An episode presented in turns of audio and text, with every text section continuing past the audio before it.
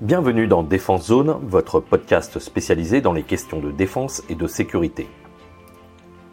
Chaque semaine, en plus de nos entretiens avec des militaires, policiers, gendarmes, entrepreneurs et autres experts du secteur, nous vous proposons un court résumé des actualités qu'il ne fallait pas rater ces derniers jours.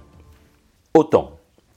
Le Conseil de l'Atlantique Nord vient de l'annoncer il y a quelques jours, le successeur du général d'armée aérienne Todd Wolters comme commandant suprême des forces alliées en Europe, le SACEUR, sera le général Christopher G. Cavoli. Cet officier de l'armée de terre américaine, fils d'un officier italo-américain, est né en pleine guerre froide à Würzburg en Allemagne et passe une grande partie de son enfance en Italie. Titulaire d'une licence de biologie à Princeton, il choisit à l'issue de s'engager et sert comme sous-lieutenant en 1987 à la Reserve Officer Training Corps avant de rejoindre le 325e Airborne basé à Vicenza en Italie. Après un passage comme instructeur à l'école des Rangers, il est admis au programme Foreign Area Officer, le FAO, qui forme des officiers spécialistes de certains pays sur le plan militaire, mais aussi économique, diplomatique, culturel et social. Christopher Cavoli choisit la Russie et il obtient en 1997 un master en études russes et est-européennes à l'université de Yale. Outre le russe, condition sine qua non pour intégrer le FAO, l'officier général américain parle aussi italien et français. Le général a connu plusieurs déploiements en Bosnie tout d'abord, ensuite pendant la guerre du Golfe et plusieurs fois en Afghanistan, où il occupera notamment le poste de chef adjoint du commandement régional ouest de la force d'assistance à la sécurité de l'OTAN. Avant de prendre son nouveau poste, le général Cavoli était à la tête des forces américaines en Europe et en Afrique. Le SACEUR est un des deux commandements stratégiques de l'OTAN. Ce poste est toujours commandé par un général américain, secondé par un Européen, alors que le poste de secrétaire général de l'organisation revient aux Européens. Actuellement, il est occupé par le Norvégien Jens Stoltenberg. Le général Cavoli lui prendra son poste à l'été lors d'une passation de commandement au grand quartier général des puissances alliées en Europe, à Mons en Belgique. Armée de terre. Le 5 mai, le centre d'appui et de préparation au combat interarmes, le CAPSIA 51e régiment d'infanterie de Mourmelon, a reçu ses quatre premiers véhicules blindés multirôles légers, le VBMR-L Serval. Intégré dans le plan d'équipement du programme Scorpion, le Serval est un blindé de 15 tonnes construit dans les ateliers de Nexter à Roanne, avec un groupement momentané d'entreprises regroupant Nexter et Texelis.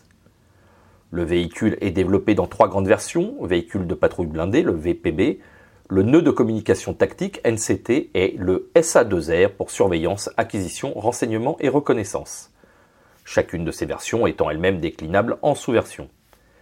Équipé d'une tourelle téléopérée en 7,62 ou 12,7 mm et de détecteurs de menaces, il intègre les mêmes technologies de Vétronique que dans le Griffon, notamment dans l'intégration du combat collaboratif grâce au système d'information et de communication Scorpion, le SICES. 70 Servals devraient être livrés d'ici la fin de l'année pour équiper, entre autres, la 27e brigade d'infanterie de montagne et la 11e brigade parachutiste. Au total, 978 véhicules devraient être entre les mains des militaires à l'horizon 2030. Mali. Si le mariage entre Paris et Bamako était déjà largement consommé, il a pris encore une nouvelle tournure le lundi 2 mai. En effet, un communiqué du gouvernement malien annonçait une dénonciation des accords de défense signés le 16 juillet 2014. Cette rupture prendra effet six mois après sa notification officielle, sans surprise depuis l'annonce du retrait de la France en juin 2021 et février 2022, et une aggravation des tensions diplomatiques entre les deux pays. Dans ce même communiqué, la junte au pouvoir a annoncé rompre les accords de statut des forces, le fameux SOFA pour Statute of Force Agreement, fixant le cadre juridique de la présence des forces françaises Barkhane et européennes Takuba, et le traité de coopération en matière de défense conclu en 2014 entre le Mali et la France. Le colonel Abdullah Meiga, porte-parole du gouvernement, a justifié cette décision en invoquant notamment de multiples violations de l'espace aérien par des appareils français et l'annonce du retrait français il y a quelques mois. Sur le terrain, les conséquences de cette annonce risquent de vite se faire ressentir, d'abord par une quasi-absence de liberté de circulation sur le territoire malien pour les militaires de Barkhane et Takuba, mais aussi par l'impossibilité d'appuyer les forces onusiennes ou de la MINUSMA. Enfin, en pleine manœuvre logistique de retrait des bases et de rapatriement vers le Niger, la junte au pouvoir pourrait tout faire pour compliquer administrativement ce redéploiement des forces. Côté français, le Quai d'Orsay considère cette décision injustifiée et conteste formellement toute violation du cadre juridique bilatéral qui serait imputable à la force Barkhane et écarte toute répercussion sur le calendrier du retrait prévu sur six mois. Marine nationale. Le 29 avril, au chantier de Saint-Nazaire, a eu lieu la mise à flot du premier bâtiment ravitailleur de force, le BRF, le Jacques Chevalier.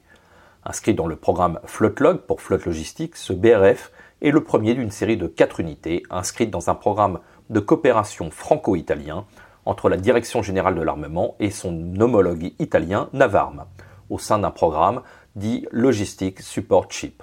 Construite par Chantier Atlantique et Naval Group, les livraisons des unités devraient s'échelonner jusqu'en 2029. Marine nationale. Le 29 avril, au chantier de Saint-Nazaire, a eu lieu la mise à flot du premier bâtiment ravitailleur de force, le BRF, Jacques Chevalier. Inscrit dans le programme Flotlog pour flotte logistique, ce BRF est le premier d'une série de quatre unités inscrites dans un programme de coopération franco-italien entre la Direction générale de l'armement et son homologue italien Navarme au sein du programme LSS pour Logistique Support Ship. Construit par Chantier de l'Atlantique et Naval Group, les livraisons des unités devraient s'échelonner jusqu'en 2029. Naval Group est fier d'être une nouvelle fois présent aux côtés de Chantier de l'Atlantique dans le cadre de ce programme européen. Ce BRF, premier d'une série de quatre bâtiments, est un symbole fort de la coopération franco-italienne, a déclaré il y a quelques jours Pierre-Éric Pommelet, PDG de Naval Group. C'est aussi une nouvelle coopération réussie entre Chantier de l'Atlantique et Naval Group qui conjuguent leurs compétences afin d'offrir à la DGA et à la Marine nationale les meilleures expertises des secteurs civils et militaires dans la construction des navires de plus de 8000 tonnes. Fin de citation. Les bâtiments ravitailleurs de force doivent à terme remplacer les navires de la classe Durance, déployés au sein des groupes aéronavals ou des groupes d'action navale.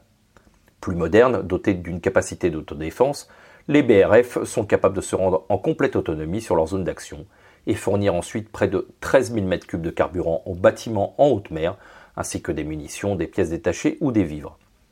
Avec une longueur de 194 mètres pour un déplacement de 31 000 tonnes, le Jacques Chevalier est le deuxième plus gros navire de la Marine nationale, derrière le porte-avions Charles de Gaulle. Les premiers essais en mer débuteront au deuxième semestre 2022, avant de rejoindre son port d'attache à Toulon au premier semestre 2023. Drone. Afin d'assurer une protection permanente des infrastructures critiques, Thales et CS Group se sont associés à des entreprises de la base industrielle et technologique de défense, la BITD française, et européenne pour réaliser une capacité de protection déployable modulaire anti-drone dite Parade. Ce marché a fait l'objet d'un appel à concurrence européen lancé par la Direction générale de l'armement en 2021 pour renforcer les capacités de lutte anti-drone mises à disposition des armées. En effet, au cours des 20 prochaines années, des millions de nouveaux drones circuleront dans l'espace aérien, créant un environnement aéronautique extrêmement complexe, notamment en matière de sécurité. Pour faire face à cette menace en constante évolution, le consortium mené par Thales et CS Group déploie un système évolutif, modulaire et multimission de lutte anti-drone pour la protection des sites militaires, fixes ou projetés en opération extérieure. Il pourra également être utilisé par les armées pour contribuer à la protection des événements, du public et des infrastructures civiles, notamment lors de grands rassemblements. Le système Parade apportera au dispositif particulier de sûreté aérienne, le DPSA, des capacités supplémentaires de détection et d'intervention. À ce titre, Parade contribuera à la sécurité de deux événements sportifs mondiaux qui se dérouleront. Le système Parade apportera au dispositif particulier de sûreté aérienne, le DPSA, des capacités supplémentaires de détection et d'intervention.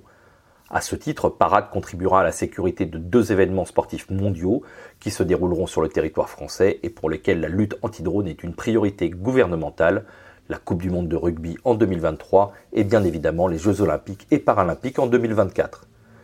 La première commande porte sur l'acquisition de six systèmes de lutte anti-drone parade, en intégrant des PME tricolores telles que Cerber, Exavision et MC2 Technologies, ainsi que l'entreprise néerlandaise Robin, le système parade apporte une aide à la décision et à la compréhension des situations complexes et pourra ainsi neutraliser des micro-drones et des mini-drones. Sont également intégrés au marché la formation des opérateurs, la maintenance et les évolutions sur les systèmes et les équipements. Voilà pour l'essentiel de l'actualité cette semaine. Pour en savoir davantage sur cet univers et pour découvrir tous nos articles et reportages, rendez-vous sur notre site internet défense-zone.com. Pour plus de brèves, d'articles de fond et de photos, nous éditons également tous les trois mois un magazine papier que vous pouvez recevoir en étant abonné à notre espace premium. Il vous permettra aussi d'avoir accès à des contenus exclusifs sur nos différents supports. Vous trouverez tous les liens nécessaires dans la description de cet épisode. En attendant, nous vous souhaitons une bonne journée et nous vous donnons rendez-vous la semaine prochaine pour un nouveau résumé de l'actualité des forces de défense et de sécurité.